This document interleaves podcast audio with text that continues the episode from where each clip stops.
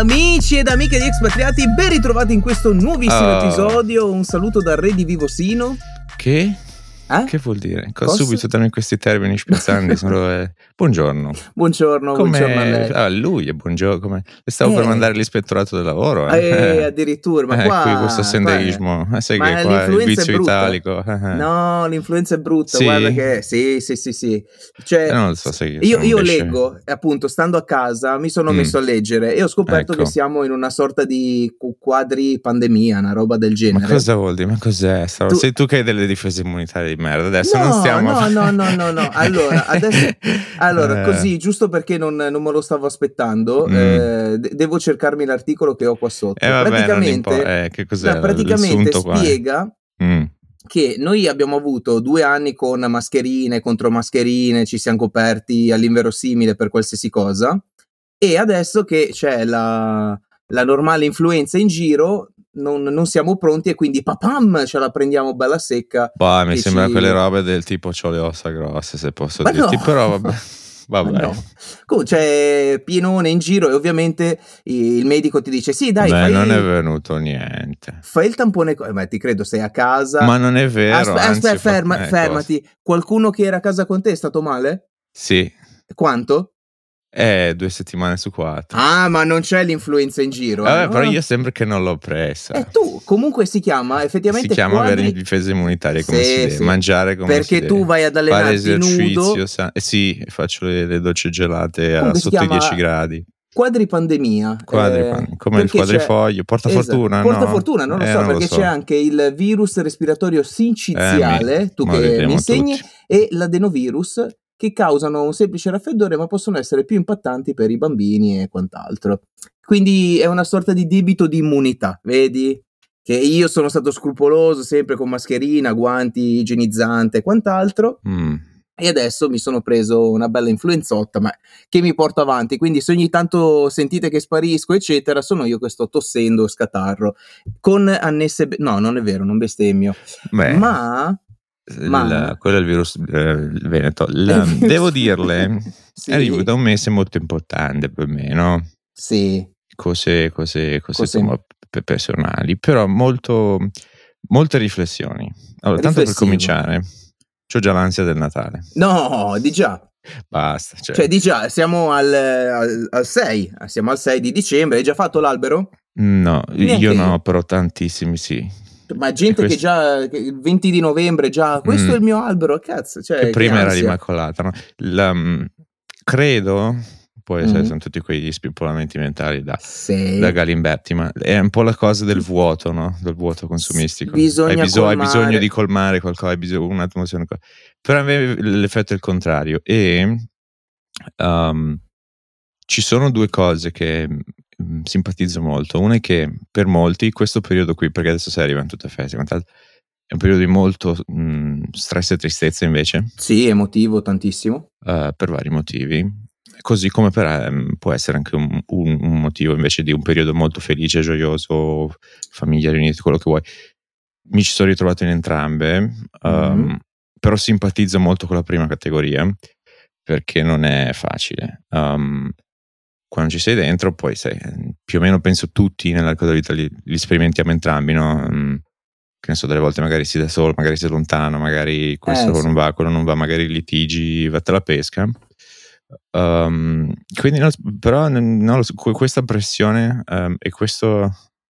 Cioè non c'è un vero motivo, è solo un pretesto del ok, questo mi può far sentire bene, o i regali, comprare, fare, disfare, non lo so. No, vabbè, è un po' come quelli contenti del fine settimana, e quando io il mio giorno preferito è oggi, cioè lunedì, no? Perché segui la stessa logica di Andrew Tate, perché i poveri nel weekend vanno tutti in giro, eccetera, perché non mi piace la cosa del odi dal lunedì al venerdì.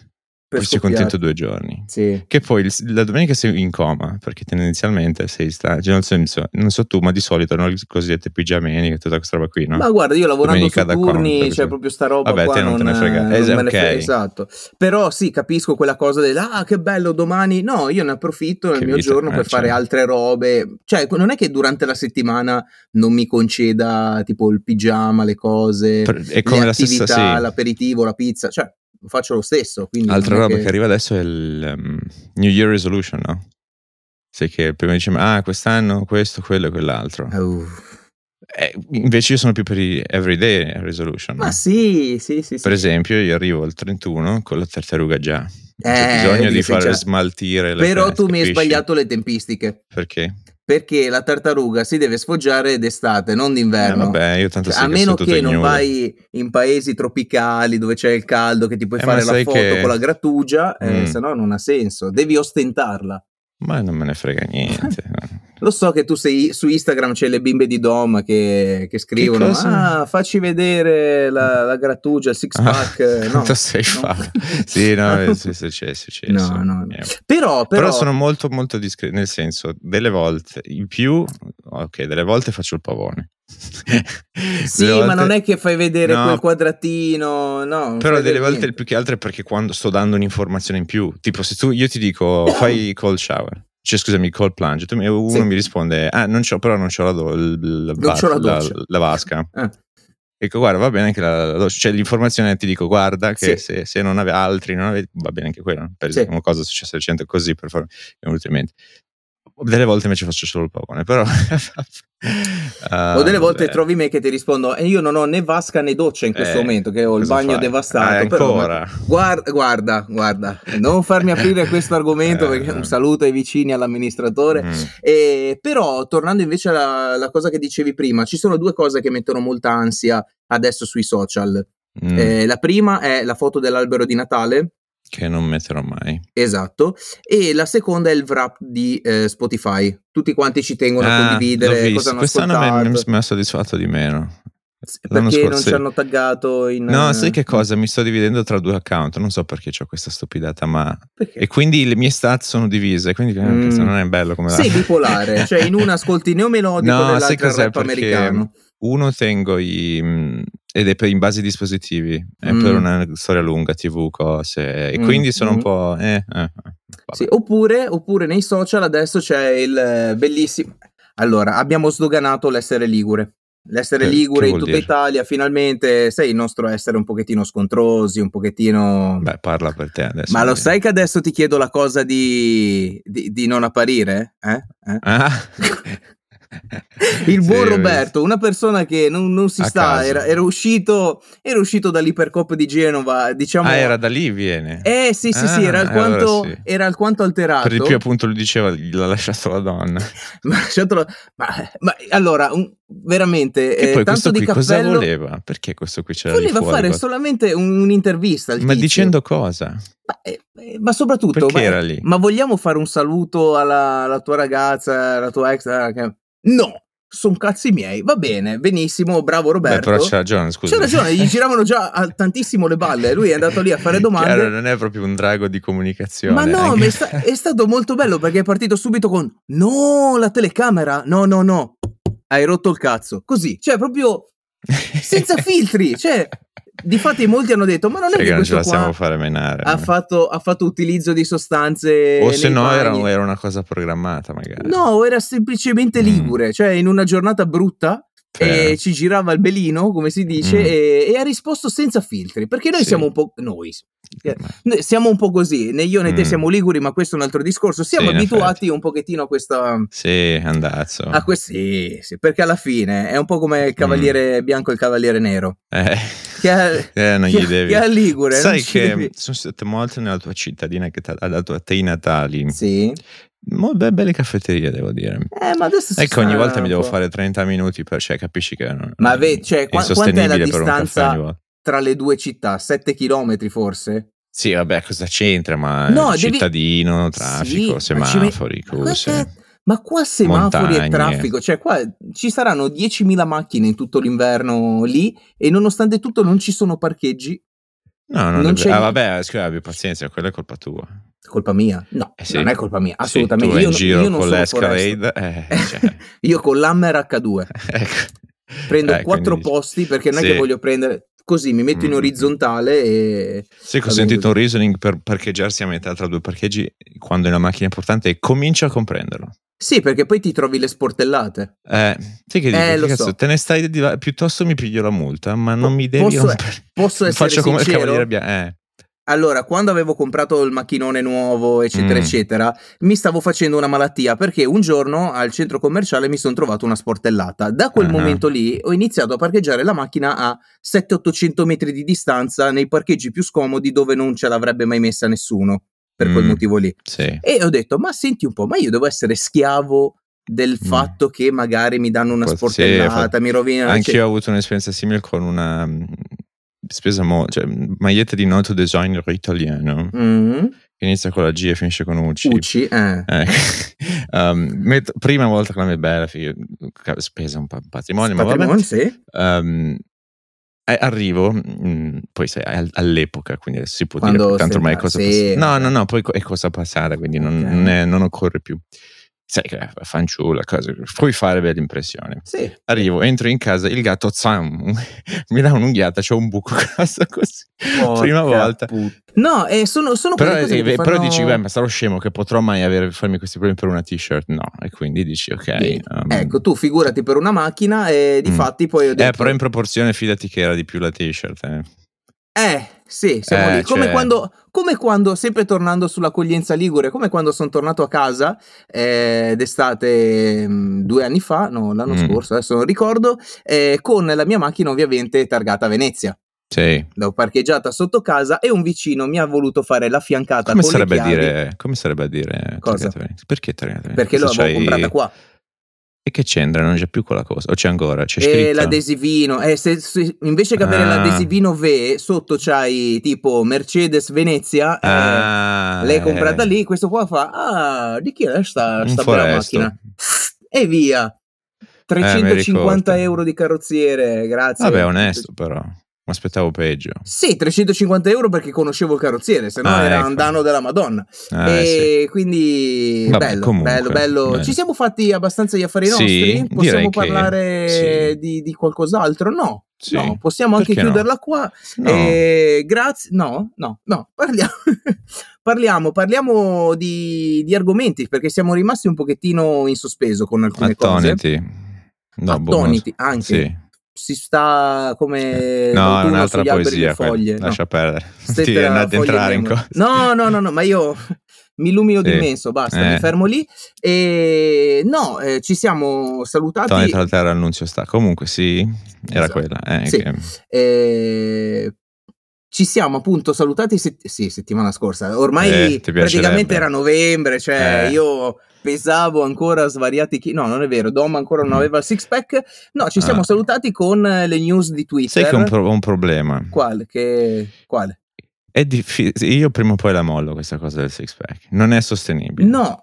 Ti spiego perché. Perché devi coltivarlo in continuo. No, perché per esempio io ho il problema del prendere troppe poche calorie, mangio. In quel modo tu perdi non grasso ma perdi muscolo e quindi la composizione corporea di non lo so, Andrea Di Pre e quella non mi piace. No, non lo so, ho detto non è caso, però e quindi non è un paciuco, quindi devi sempre stargli a contare, guardare quanto ti sei. Però siccome è un problema alla spalla adesso voglio fare, si chiama 90 degree handstand push up. Sai cos'è? A 90 bravo. Gradi cos'è? No, praticamente sei flessione in verticale, però scendi, praticamente sei una linea retta col corpo. Quindi scendi giù e risali, fighissimo. Il problema è in quel modo, già che c'è una spalla distrutta, giustamente rompiti anche il polso e il gomito, già che ci sei della serie, no? Già che abbiamo fatto 30. E quindi sto iniziando a fare tutti questi movimenti strani, cose. Ma giustamente. Però mi sa che mollerò la cosa del raggiunto bene, sono infiso piatto come una tavola. Bravo. Guarda. Puoi grattugiarci il formaggio, però alla fine no. È più l'aver raggiunto il risultato che ti sei preposto, sei bello contento. Conta. Poi non vuol dire che allora diventi un nel senso, tanto rimane lo stesso, però non è marcato, magari hai bisogno della luce però anche lì sono contento, tipo sta settimana che sono stato poco bene, ho mangiato meno eccetera, sono tornato anche lì, cioè non è che ho perso chissà quanto, ho perso 1,5 kg che era lì, era il mio stallo, adesso sono tornato ai livelli di quando correvo come un pazzo. Certo, la tonicità muscolare però è diversa. Sai cosa devi controllarti? Sai, hai un metro da sarta? Sì, io 2 o 3 credo. Ecco, vai. La circonferenza. No, è body fat, calcolator armi. Sì. È per quello che sotto ti dicono il pomodadamo, no, il collo e nella pancia, però al livello dell'ombelico. È per quello che ti dico che non ho di la cosa stessa tonicità, capisci? O dove, perché delle volte non necessariamente non vuol dire che non stai progredendo, ma magari stai perdendo, che ne so, dalle gambe. No. È per questo che appunto dico, cioè sicuramente meno tonicità, perché lo vedo quello non conta, se puoi diventare anche 20 kg, però c'è una composizione corporea di merda. Bravissimo, bravissimo, c'è lo stesso la panzetta. Devi sempre guardare un pochino, sì, esatto, lo specchio. Sì, quello non mente, però già a livello... Se l'easy fix quale sarebbe? Psicologico, quantomeno per me, la polverina, però non la prenderò mai. No, perché non è no, nel senso no, perché anche l'altra ti fa perdere peso, anche i denti, però no, perché non è sostenibile. Cioè, o meglio, è sostenibile, è anche più economico, perché se tu pensi il corrispettivo proteico in cibo è molto più costoso, se metti carne, pesce, quant'altro. Sì. Però è proprio il perché mi consentirebbe di raddrizzare subito quel meno che mangio a livello calorico, e in più alzerebbe quello che mi consentirebbe di mantenere per certo tutto il muscolo, no? Senza perdere quello.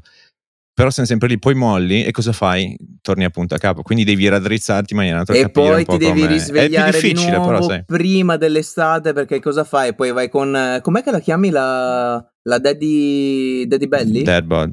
Ah, ok. Dead Bod. No, ma quello io non l'avrò mai, però nel senso, o meglio, l'ho avuto. L'hai avuto, appunto. Però ti devi risvegliare poi per l'estate, a meno che... Sì, quello però è cat e bull, che è un'altra cosa. Nel senso, di solito tipo è una roba che a me non interessa, perché non faccio quello. Per esempio, voglio dire che fanno il periodo in cui massa, quindi mangiano di più, perché è l'unico... Cioè, nel senso, c'è una misconception.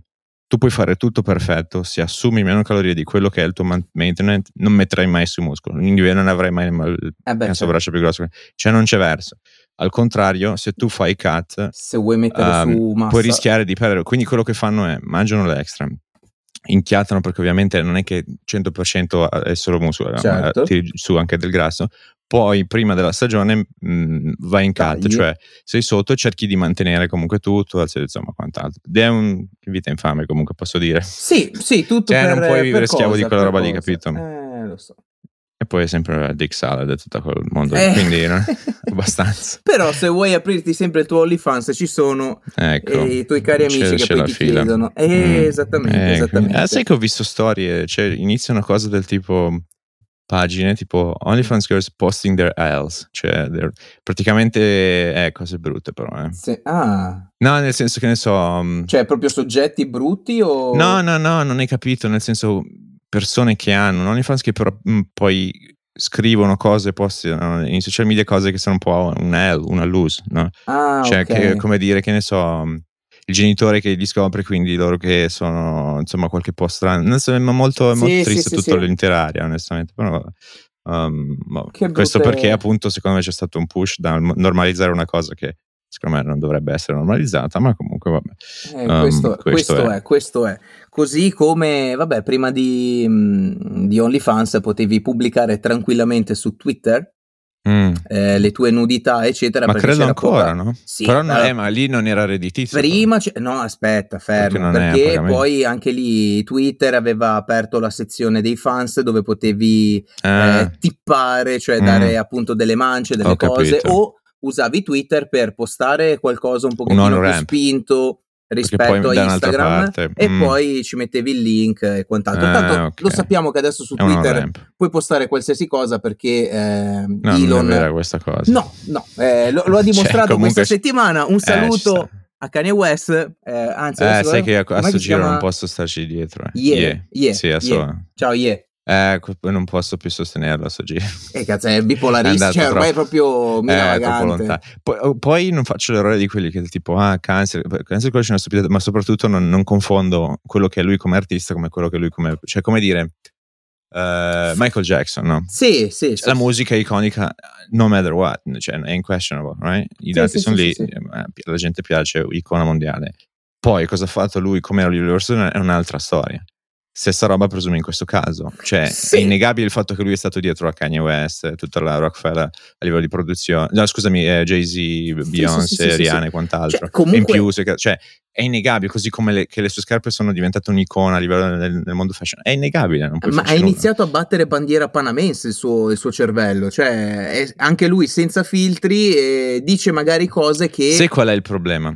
Questa è una mia ipotesi. Che magari alcuni condividono, ma per il falso perbenismo non dicono. Lui è, a livello di producer, faceva una cosa spettacolare, tipo aveva un ottimo taste, un ottimo gusto, e prendeva una cosa di qua, una cosa di là, faceva un sampling, campionava di qua e di là e tirava fuori una hit assurda. Questa roba qui lui prova a farlo anche, come dire, tu senti me dire una cosa, poi senti qualcun altro dire un'altra, poi cerchi di mettere tutto insieme, però li metti insieme anche male, e viene fuori una baccata. Cioè magari nel senso, l'intenzione è buona, capisci una roba, però non riesci poi a tirarla fuori come si deve. Più fa il gioco del... quando lui, soprattutto lui che sempre ha avuto questa cosa, se tu gli dici non puoi, lui lo fa, esatto, a maggior ragione. E quindi cosa succede? Lui prova sempre a spingere su quel lato lì in maniera provocativa, poi vuole dire un qualcosa che, nel senso, ok, leggi le, come si può dire, le tra le righe, nel senso del non mettere tutto così bianco e nero, ma cerca di capire il dettaglio, oppure cerca di capire anche, però si va ad entrare in cose del tipo, che ne so, anche un po' come la cosa, sai, quando c'era lui, no, da noi, i treni arrivavano che poi Troisi si diceva vabbè, bastava farlo capostazione, esatto. Mica per forza capo del governo. Stessa roba lui aveva detto con è una stupidata, nel senso, sì, chiaro, chiunque, cioè non esiste una persona che è solo tutto brutto, avrà avuto dei pregi qualcuno, però non, cioè, capisci, si addentra in queste cose, dici, ma non le dire, perché ti addentri su queste cose? E quindi non, cioè, ormai non so a che pro, più che altro quello che secondo me lui ha perso è il a che pro, sì, ti addentri in sta roba, no?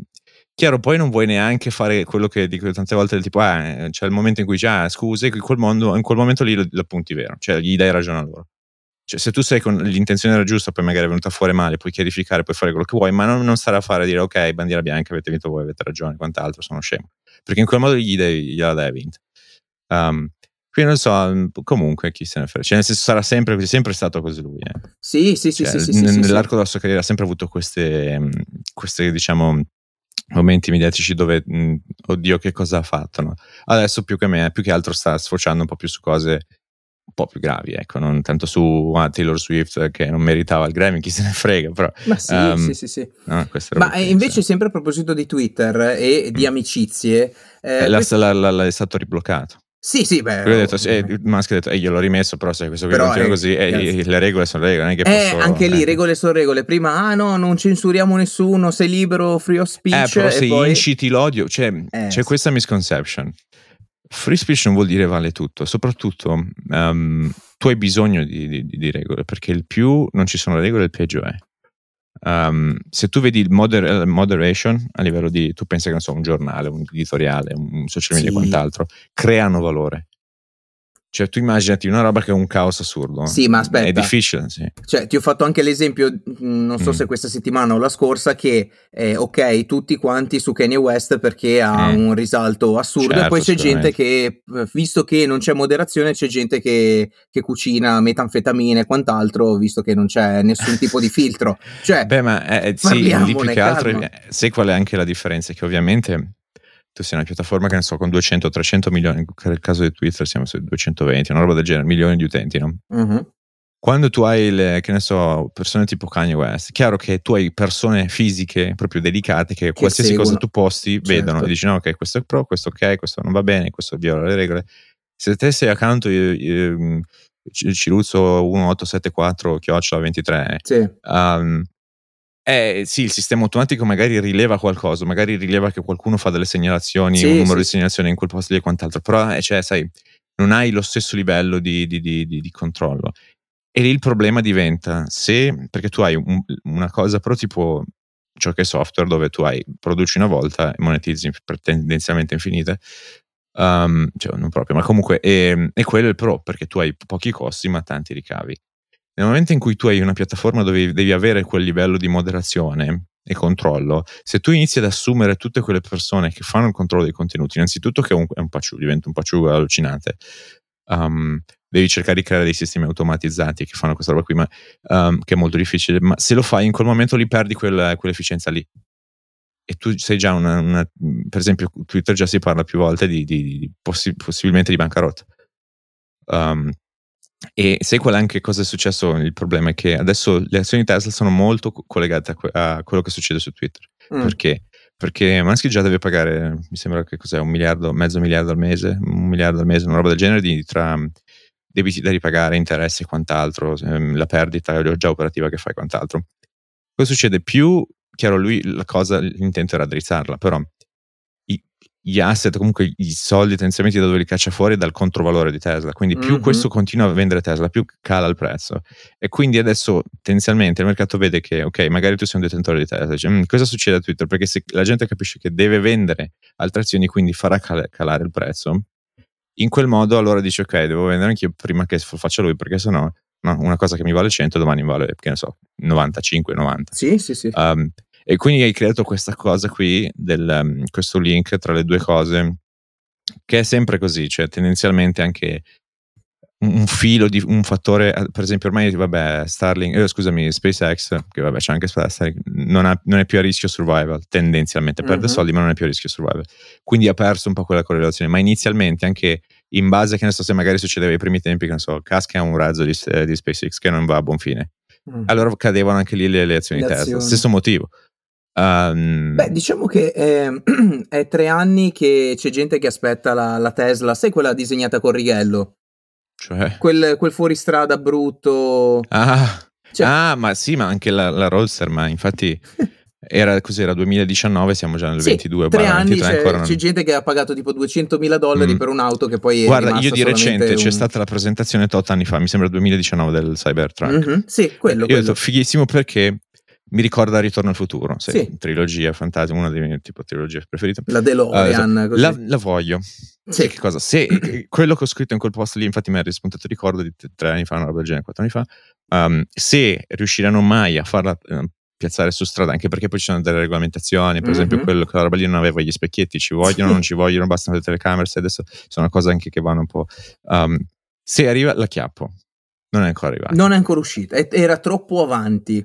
Difatti però, ma la stessa cosa ma quello un pochino ci sta in pratica, però per esempio la Roadster ti dava dei dati, che ne so, a livello di autonomia di miglia, a livello di, che ne so, 0,101.9, quella roba lì, dici ma perché poi se tu ti aspetti un miglioramento delle batterie di questo e di quello come roadmap quadro, ok, però appunto siamo ancora lì, siamo a 3-4 anni fuori al momento, non esiste quella roba, chiaro, siamo tutti capaci, fai un muletto, cioè il prototipo è sempre facile, il problema è fare mass production, no?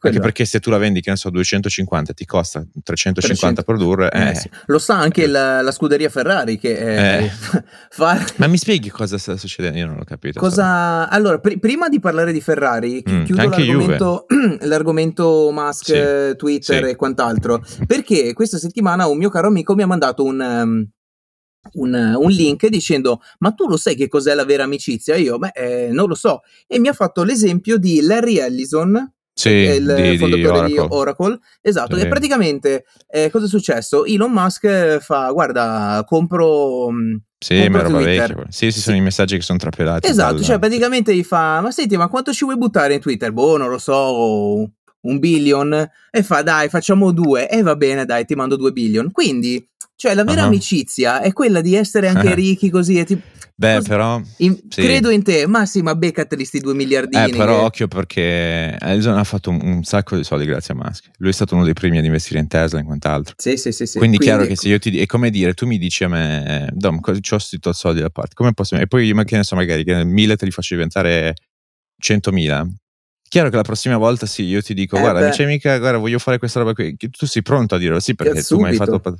Poi non sempre questo succede. Poi è anche vero che uno degli operator più forti che ci sia in circolazione, ma però se lo guardi è normale, però, cioè nel senso non è una roba del dire perché no, è perché ti porta. Però se lo guardi nel piccolo ovviamente, perché se tu lo fai tra miliardari, ok, va bene, è praticamente uno schema Ponzi, cioè io per avere la tua fiducia 100%.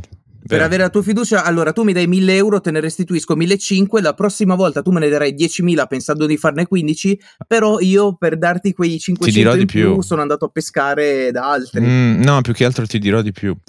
Un esempio è FTX, sai che abbiamo parlato di questo exchange, il secondo più grosso al mondo. Sì.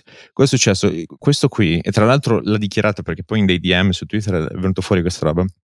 Praticamente c'è tutta questa roba del fintopervenismo, del wokeism, la come culture, la cosa del tutti questi liberal delle mie balle che poi hanno dei ragionamenti senza senso, cancel culture, è tutto un po' vagamente collegato, no? Democrat e quant'altro di oggi. Questo qui praticamente giocava al ruolo, faceva finta di essere quello dal loro lato per avere consensi. Una parte dei fondi dei clienti li ha utilizzati tendenzialmente per fare sovvenzioni politiche in US. Mm-hmm. Se tu guardi adesso, questo qui che è praticamente uno delle frodi più grandi dal momento di Madoff, no? Bernie Madoff. Sì. Lo stanno trattando con una pacca sulla spalla. Sì, no? Non c'è lo stesso trattamento. No, questo qui era consapevole, questo qui lo schema, perché questo qui aveva sede nelle Bahamas e non negli US. Sì, ma appunto non è che funziona così. Cioè, era tutto mancava un board, cioè è assurdo sta roba. Al che e ci sono due lati gravi. Uno appunto come i media lo stanno trattando proprio perché tendenzialmente sono tutti a libro paga, inclusi i politici, sono tutti a libro paga, perché tendenzialmente anche molti candidati democrat hanno vinto in queste elezioni militari grazie a fondi che praticamente arrivavano da lui, no? Mm-hmm. Al che praticamente lui ha confessato nero su bianco questa cosa qui, che giocava per... faceva come no se li allisciava come si può quindi dire. Tu mi stai dicendo che se hold on, favorisci... però sai cosa faceva anche? Metti caso, per esempio, questo qui ha ricevuto dei fondi, che adesso 150-200 milioni, degli investitori più grossi del pianeta. Cioè, se tu guardi la lista di investitori, ci sono dentro tutti: BlackRock, Sequoia, SoftBank, cioè tutti gli investitori più grossi del mondo. E dici, ma com'è possibile che questo livello di perché tu hai una fiduciary responsibility, si dice. Mm-hmm. Quei soldi di quei fondi non è che sono loro che se li tirano fuori dalla tasca, sono fondi pensioni pubblici, sono Vatto la Pesca, investitori privati, eccetera eccetera. Tu hai una responsabilità fiduciaria nei confronti di queste persone, perché tu metti in utilizzo, in funzione, il loro denaro e vuoi ricavare un ritorno e vuoi fare the best interest for them. Okay? Mm-hmm. Il livello di diligenza è stato nullo, perché questi qui letteralmente in 4 parole gli hanno qua ci sono 200 milioni, un po' simile a Ellison. Però qual è la cosa anche? Per esempio, se tu vedi, Sequoia è uno di tra i vari investimenti che ne so, avevano varie aziende, ovviamente il loro portfolio di investimenti, tipo Robin, un'altra piattaforma di trading. Cosa succede? FTX riceve, che ne so, 200 milioni da Sequoia. E poi FTX cos'altro fa? Investe e compra una tot percentuale di Robin, quindi gli pompa le azioni a Sequoia lo stesso, capisci? È un circolo, no? E questa è un po' così come il venture capital, non che è un ponzi vero e proprio, però tendenzialmente tu fai, che ne so, round A, round B, e come dire, parto un'azienda, c'ho un seed capital, che ne so, ho bisogno di 1 milione per partire, solo così. Poi c'è round A, che ne so, stiamo crescendo di tot e quant'altro, che servono altri investitori che aumentano la valutazione dell'azienda. Mm-hmm. Poi c'è round B, round C, e poi fai l'IPO, vai in pubblico. Vai pubblico, sì. Ogni volta tendenzialmente, non sempre, c'è anche da down round, soprattutto in questo periodo di crisi, la valutazione aumenta, quindi sulla carta, per quanto tu vieni comunque diluito perché vengono emesse rinnovazioni, il tuo valore dentro è un po' come se la cosa del il pizzaiolo dentro Facebook è diventato milionario, no, cos'era il tappezziere, perché gli avevano dato invece i soldi di azioni, quindi capisci, perché poi aumenta la valutazione, quindi. E quello che è chiaro che inizialmente non è che ti dico guarda mi hai apprezzato un muro, ti do 20 milioni di valore di azione, no, valeva quello che valeva come era giusto di compensazione, però poi col tempo valeva di più, no? Quello in parte è un ponzi, perché tendenzialmente innanzitutto che a livello elite c'è un po' un ricircolo di io compro sopra di te, tu compri sopra di me e via discorrendo. E poi il cosa è anche tendenzialmente, soprattutto a livello di aziende software, tu quello che fai è vuoi avere più crescita proprio perché poi vuoi pompare la valutazione e quant'altro, vuoi aumentare il valore eccetera eccetera. Dove finisci a spendere sono in Google, Amazon, Apple e Microsoft, perché compri ads, advertising, per marketing, quindi sia su Google che su Meta, quindi Instagram, Facebook e quant'altro.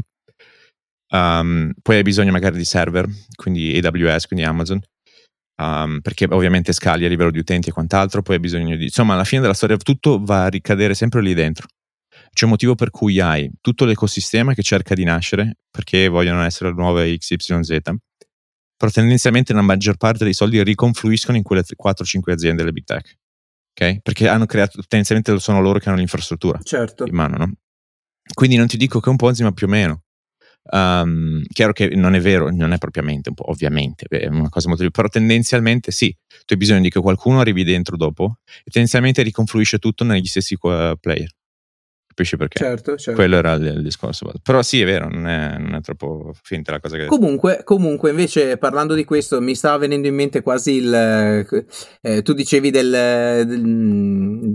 del pittore che aveva fatto i lavori, sì, era stato pagato, sì, anche quello che ha fatto il logo della Nike, era stato era pagato, diverso, però era stato non pagato, era una donna, sì. Sì, 35, il valore era pochissimo, di tipo $35, adesso sì, sono azioni che valgono $1 milione, sì. No, dall'intervista che ho visto mese scorso non erano mai state incassate, quindi No, sì, la cosa era che inizialmente abbiamo dato solo poco a livello di monetario, poi magari, sì, che ne so, a raddrizzolo per inflazione valeva quanto, che ne so, $500, adesso fai anche, c'è un normalissimo comunque. Sì, però poi ovviamente il valore poi che hanno creato, però lì è stato in realtà più che altro buona, nel senso, come dire, riconosco che quel lavoro che hai fatto tu mi ha talmente tanto, cioè che ti senti quasi male dargli così poco, e quindi gli hanno poi dato 8 azioni. E meno male. C'è il libro del fondatore molto bello, Shoe Dog si chiama, di Phil Knight, il fondatore di Nike, molto molto carino quel libro, molto interessante. E invece, tornando al discorso che dicevamo prima, quello della Ferrari,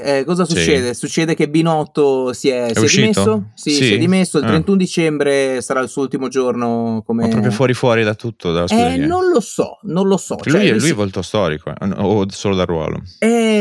Spero solo da ruolo, perché comunque lui è anni. Lui arriva da anni.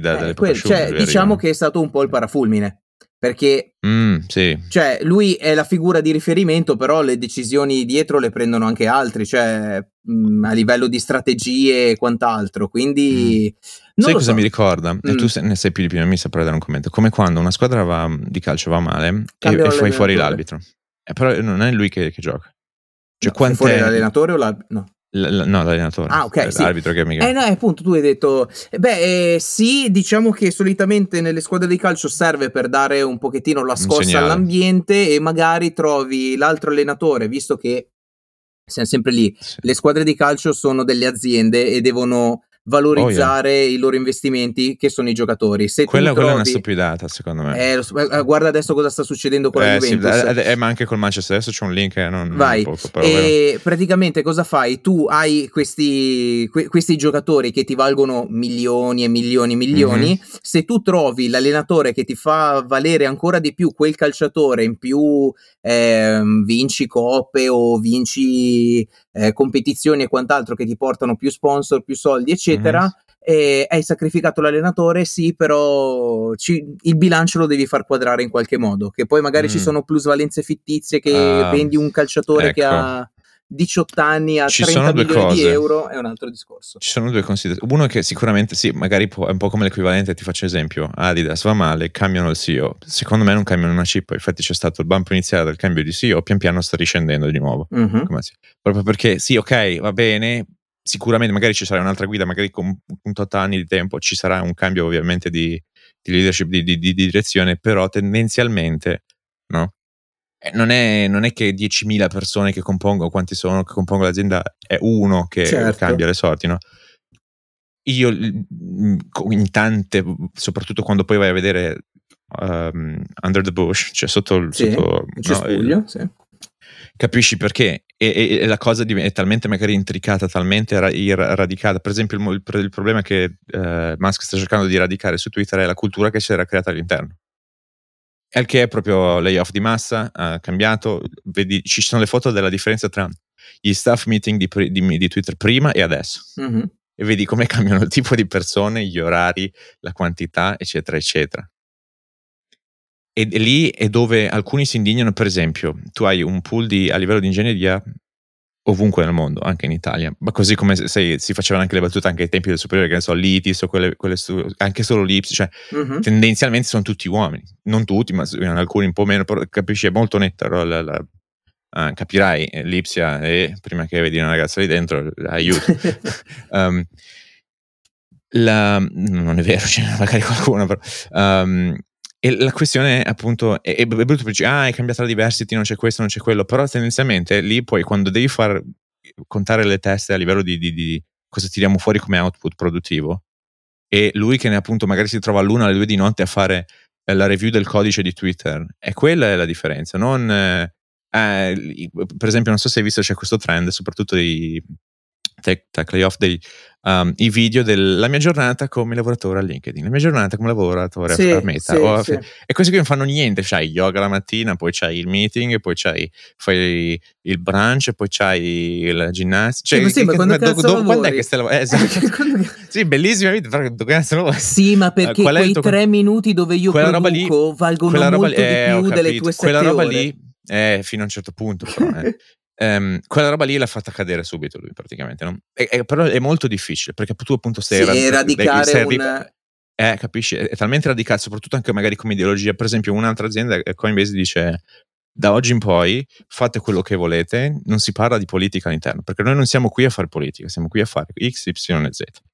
Sicuramente c'è rispetto di tutte le ideologie, va bene, quello che vuoi, ma tu non puoi influenzare il tuo lavoro con quello che fai tu per i fatti tuoi.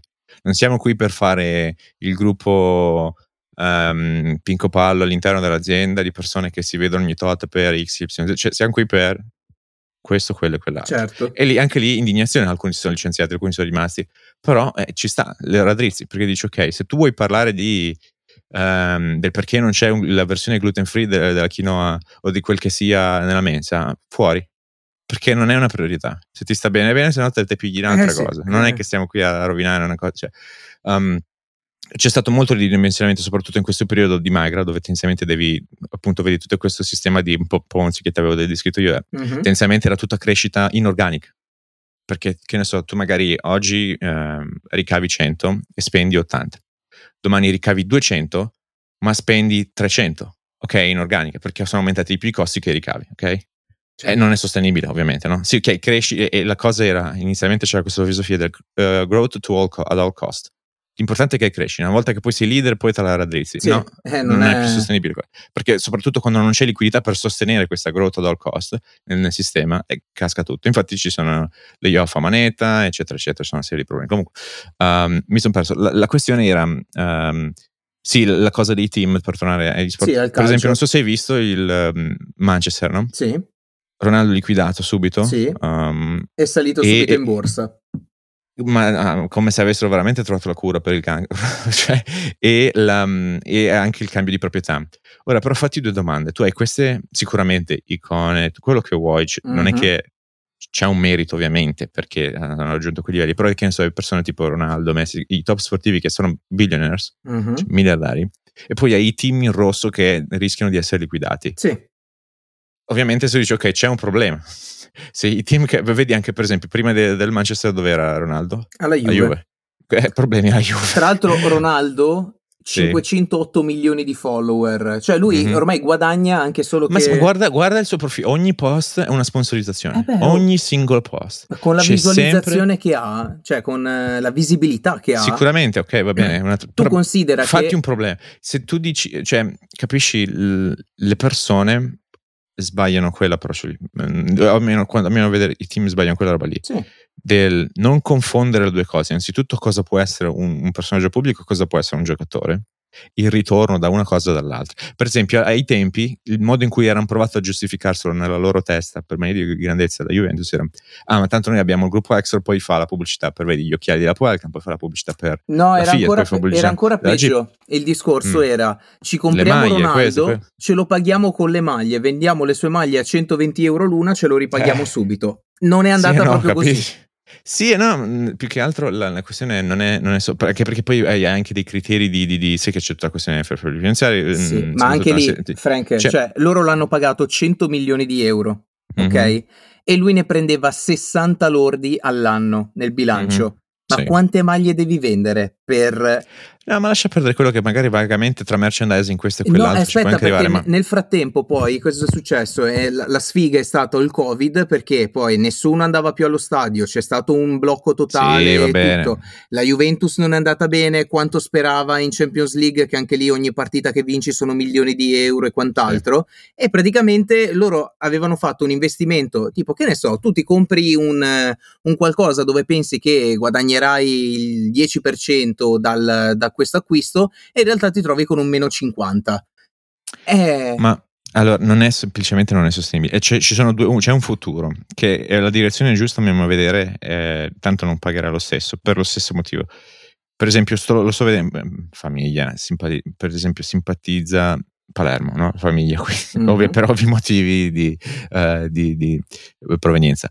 E per esempio è stato comprato dal gruppo di, non so, Manchester City, sì. Vedi, comunque qual è un trend che sta succedendo in tutto il mondo, cioè perché ovviamente il problema è che si rendono conto che questi giocatori costano troppo, però lo stanno affrontando solo da un lato, ovvero quello che fanno è creare una holding, sì.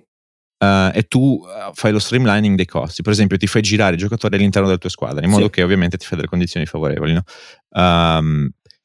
Proprio per far crescere meglio determinati giocatori e per ovviamente alleviare i costi e cercare di ottimizzare. Sì, bene, ok, sicuramente è quello una parte del futuro, anche perché poi magari per qualche oscuro motivo che a me sfugge, ma sicuramente per la pesca, diversificazione, che ne so, ci saranno anche degli investitori a cui interessa avere delle holding del genere in portfolio, così come ci sono i REIT o gruppi che hanno una serie di, che ne so, immobiliare solo di tipo settore ospedaliero. Allora tu dici ok, sì, lo voglio perché vedo il futuro ospedaliero, batto la pesca di qua e di là, ok, c'è sempre un motivo, c'è sempre qualcuno disposto a mettere soldi da qualche parte per battere la pesca, che motivo. Quindi quello sicuramente è un futuro e che sta succedendo, andrà a succedere sempre di più, cioè di avere delle holding che detengono più squadre di varie fasce. Tu lo sai chi è che ha inventato questa cosa? Perché non si sono inventati nulla che non avesse già fatto Gianpaolo Pozzo, che è il presidente proprietario dell'Udinese, che nel frattempo adesso poi ne aveva ceduta una che è il Granada Football Club, quindi una squadra spagnola, sì. E lui aveva nel periodo apice l'Udinese calcio in Serie A, il Granada nella Liga spagnola, quindi la Serie A spagnola, e il Watford, squadra inglese, in Premier League. Quindi lui faceva girare anche i giocatori tra le squadre, quant'altro, gli allenatori. È furbo, ma non è abbastanza. Però aspetta, nel senso, lui se l'è tirata fuori 20 anni fa sta roba, adesso sì, no, vabbè, ma sicuramente quelli che sono usciti con i grandi miliardi, poi tipo appunto guarda il Manchester City e il Paris Saint-Germain. Il Paris Saint-Germain, per esempio, la proprietà è qatariota. Sì, vabbè, ma lì possono permetterselo di giocarsela a perdere. Ma capito? Sì, doveva buttare un sacco di soldi anche per i mondiali. Ma sarà sempre un gioco così, è il motivo per cui quelle proprietà lì andranno sempre ad aumentare, ma quel tipo. Vai anche a drogare il mercato. Non avrai mai un ritorno positivo dalle squadre, assolutamente. Di qualsiasi genere, di qualsiasi sport. Beh, quanto sono costati per esempio i mondiali in Qatar? Più di 200 miliardi di dollari. Sì, anche lì il ritorno. Però il ritorno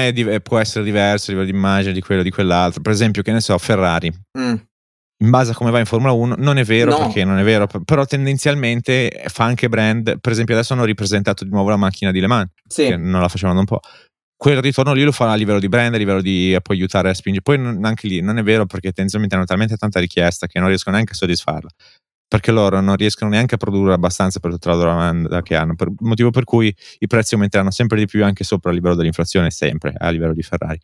Ci sarà sempre il mercato, cioè delle volte annunciano un modello e già venduto tutto soldato prima ancora che lo annunciano, proprio perché magari, che ne so, è produzione limitata, 1500 esemplari, chiamano chi già magari ha un grosso cliente e dico guarda, ti interessa sempre fare questo, manco l'hai vista, manco sai come la macchina, ti piace, boh, venduta, ciao, ok, dammela. Stessa roba sta succedendo con i Rolex, con gli orologi di grossi brand, Patek Philippe, no? Eccetera, eccetera, eccetera. Non riescono neanche, è tutto soldato. Tu entri in qualsiasi venditore, non ce n'è, o è resale, e il problema è anche lì, però il problema è anche tipo simile a quello che c'era successo nelle scarpe limited edition, cioè c'è un grosso mercato resale, certo, e simile anche perché, per esempio, per produrre una Ferrari ci vuole un anno. Allora cosa succede? Che quando ne hai una in pronta consegna ti pago anche un premium, basta che me la dai. Quello già è un settore. Stessa roba simile succede con gli orologi, ci vuole tot tempo, non riescono neanche a produrre più di tot, perché poi anche magari nei casi magari di orologi di un determinato tipo, magari certe pietre non è neanche a disponibilità oltre un tot, no? Di una certa qualità, eccetera, eccetera. E quindi è tutto un mercato un po' pompato, proprio per il fatto del lo compro perché tanto poi so già che lo rivendo con una plusvalenza. Delle volte è un po' diverso, poi nel caso di certe cose, sia orologiche come quant'altro, ci sono dei fanatici che amano proprio quella roba lì e la loro vita, quello che vuoi, però. E un altro link è sicuramente la World Cup, stai seguendo?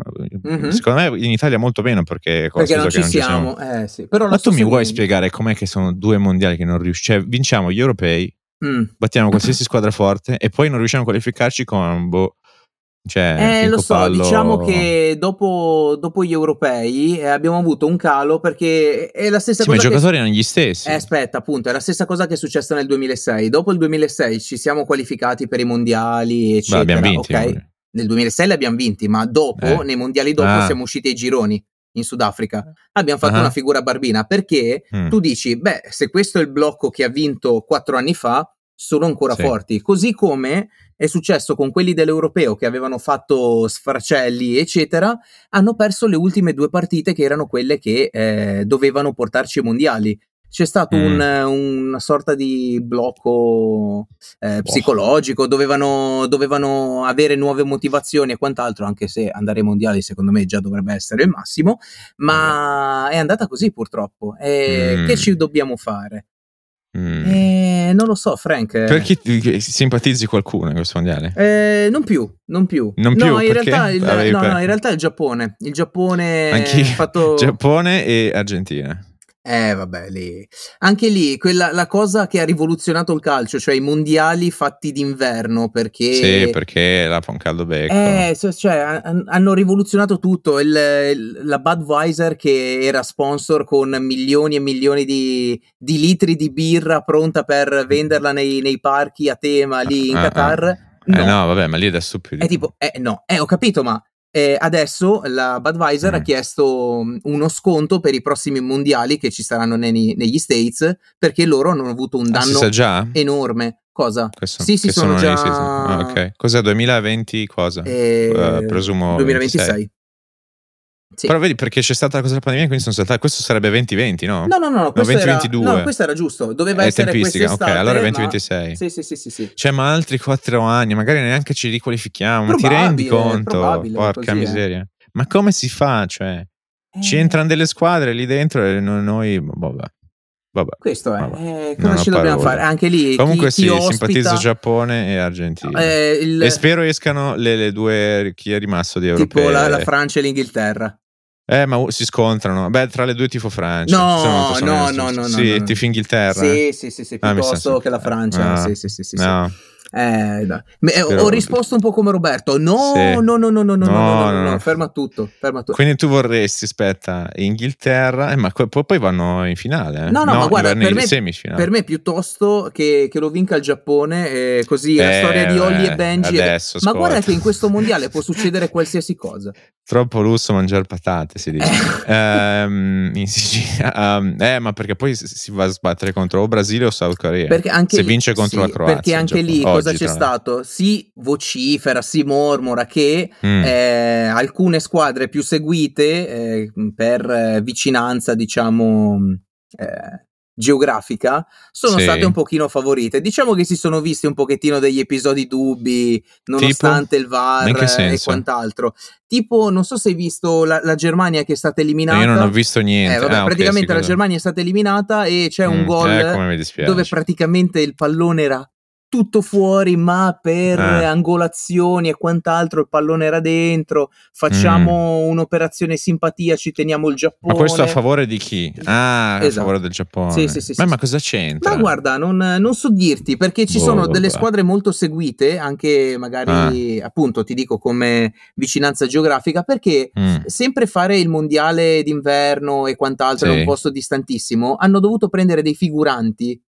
Cioè, gente pagata per fare il tifo, non so, vedevi dei finlandesi, tutt'altro che finlandesi, cioè norvegesi, eccetera. Li intervistavano fuori dallo stadio, ma senti, chi è il tuo giocatore preferito della Danimarca? In Pakistan, no? Non li conosco, non so chi siano. Benissimo. E in più questi figuranti riempiono lo stadio nel primo tempo.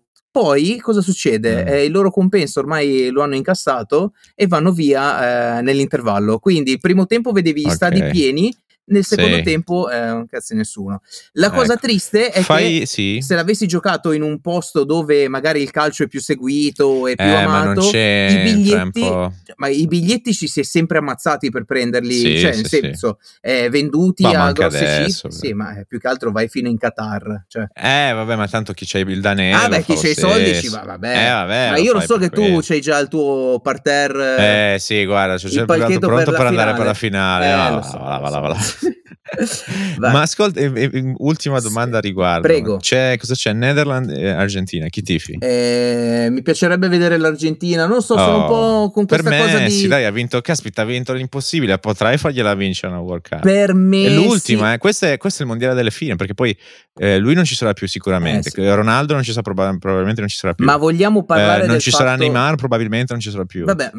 Neymar volendo può andare avanti, ma c'è Mbappé che è un fenomeno, che a 22 anni è già 8 gol. Io non sicuramente, sai cosa, dove mi ha perso Mbappé? Quando ha sbagliato col rigore Clou. Ti dico, guarda, ma delle vite intere di stipendio all'anno, tu sei pagato così tanto per non sbagliare quelle occasioni. Ma lui che cazzo ce ne frega? Non puoi, il margine d'errore è quello. Sicuramente, ovviamente. Anche Roberto Baggio ha sbagliato un rigore ai mondiali ed è amatissimo. Ma non veniva pagato quanto Mbappé. Mbappé in nazionale è free, è gratis, quindi tutti in nazionale. Sì, mi sta bene, però nel senso sei quel giocatore lì che ha quel... guarda... Cioè diventa la nuova generazione dopo, per esempio, appunto Messi. Lo so, però appunto guarda Messi, che cosa ha vinto a livello di mondiali, eccetera, nulla. Quindi è la sua ultima occasione, soprattutto adesso che è morto Maradona. Io glielo auguro. È morto Maradona, quindi dovrebbero avere questa motivazione in più e quant'altro. Non so se hai sentito o se hai visto. Dai, ma magari... se sei un italiano, con tutti gli immigrati anche che ci sono là, no? Cioè, loro il piatto tipico è la farinata nostra, che però la fanno spesso a quattro dita e sotto la pizza dicono: no, ragazzi, avete perso non qualcosa. Non funziona così, però, lo so. Però, nel senso, cioè, perché, scusami, molto, le fettuccine Alfredo, chi cazzo è che in Italia mangia ancora la pasta con le polpette? Però esiste. Era un piatto povero che a Roma facevano un primo e un secondo insieme per la povertà. Molto diverso dall'Alfredo Sorso, quella porcheria chimica che vendono all'estero. Però... Quello nel senso, devi se sei italiano, ma che caspita tifi, che ne so, il Netherlands, ma sarai scemo. Ma magari sono legati ad Amsterdam. Capito. Ma comunque sia, Messi deve fare per forza il Messi della situazione, così come Cristiano Ronaldo. Unica nota della Rai, Lele Adani, commentatore innamoratissimo dell'Argentina, è tipo emiliano, ma lui si sente un po' nato nelle favelas, cioè impazzisce. Messi ha fatto un gol normalissimo, ha preso, ha urlato. È presente i commentatori argentini o comunque sudamericani che urlano, impazziscono. Lui lo ha fatto, lo ha paragonato a Gesù Cristo, cioè proprio blasfemia su Rai 1, una roba così.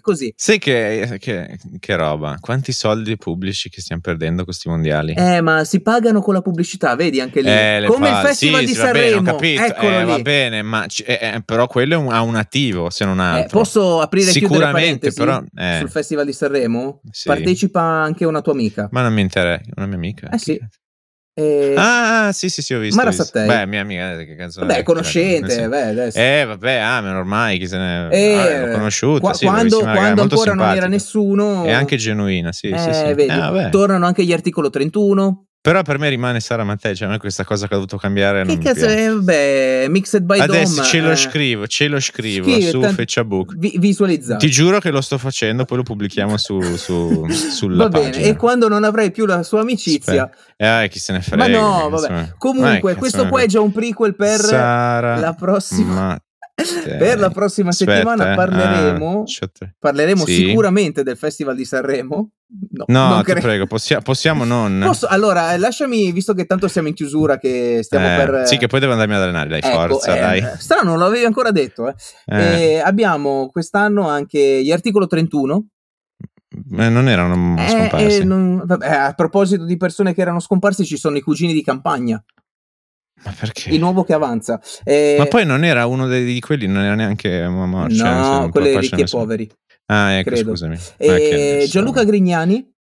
Ma cos'è? Ma cosa siamo nel 2002? Ma guarda che sembra molto il Festival Bar, perché c'è anche il ritorno di Paolo e Chiara. Cioè, così, belle cose. C'è ma anche... sono sorelle, cosa sono? No, sono solo amiche. Non lo so. C'è anche Giorgia, almeno quello. Una Giorgia. Ma perché come concorrente, Giorgia? Ti ricordi c'era quel periodo in cui erano talmente grossi, che ne so, Tiziano Ferro, Giorgio Raposi, che non davano neanche più come concorrenti, davano come ospiti. Perché erano perché oltre. Sapevano. Cioè, adesso sono tornati, siano in caduta a livello di carriera. Dai, a me fa ammazzare il Twitter di Giorgia. Perché praticamente Giorgia ha pubblicato dei tweet subito dopo l'annuncio della partecipazione al festival. Praticamente suo padre le ha scritto: ah, grande, vai come ospite al festival. No, veramente papà, no. Ma sai... E il figlio di Giorgia che le ha detto: mamma, tu vai al festival ma io tifo per Lazza. Vabbè. Invece sai che... Ah, perché anche lui partecipa. Invece sai cosa mi è capitato di recente? La Noemi. Sì. No? Cantante. E io mi ricordo, allora, i tempi, sala stampa di Sanremo, era appena spuntata fuori Noemi. Sì. Sai, era sempre un po' impacciata, un po' goffa sulle cose, no? Di recente ho visto un video che ha pubblicato lei, però non me la sai quando scrolli, non mi è capitato. C'era questa qui che faceva la palestra, gli esercizi, ma tra l'altro molto brava, no? Dico, anche leggo Noemi, però ho detto rosso, Noemi ci assomiglia, un momento. E ho scritto, ma quella Noemi? E lei mi ha risposto sì, la cantante. E quindi complimenti per la forma fisica. Si è rimessa molto brava, era già anche molto bella prima le cose. Babbo, no, io non mi permetto di giudicare. Vabbè, è anche soggettivo, quindi sì. So che tra voi vichinghi, che tu che sei rosso. Sì, io che sono rosso malpelo, sai.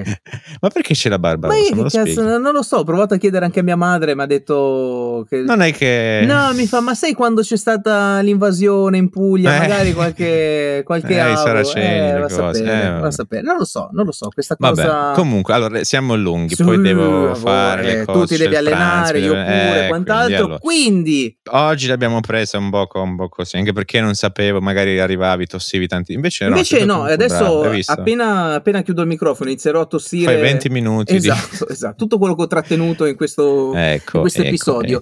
Che dire se non che dire, mi fa piacere che sei tornato in vita, grazie. Anche ero legittimamente preoccupato. Ma no, adesso non esageriamo. E ti stavo mandando l'ispettorato. Sì, quello... Non è possibile, 2 episodi, cacchio. Allora, soprattutto mandateci le foto dei vostri alberi, che ci teniamo tantissimo a vedere. La foto mi sono preoccupato, ok? degli alberi di Natale addobbati, precisiamo, che non si sa mai un attimo che poi i tuoi follower... Ma perché poi i miei? Cosa c'entro io? Tu hai detto che c'hai i tuoi amici che ti scrivono per la forma e quant'altro, il ghiaccio, i bagni. Cosa mi sono perso? Vabbè, che c'entra? Eccolo lì. Vabbè, non si sa. Cosa vuol un attimo, dire, mandami la foto del bicipite del.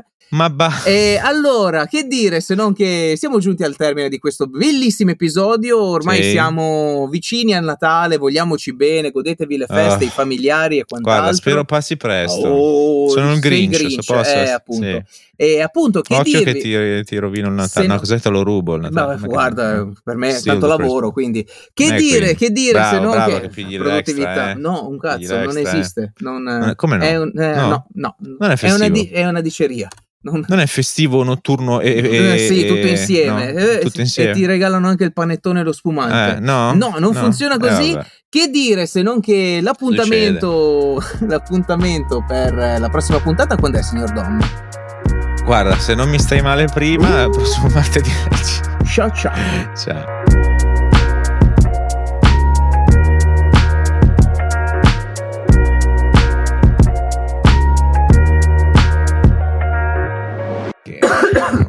Ecco.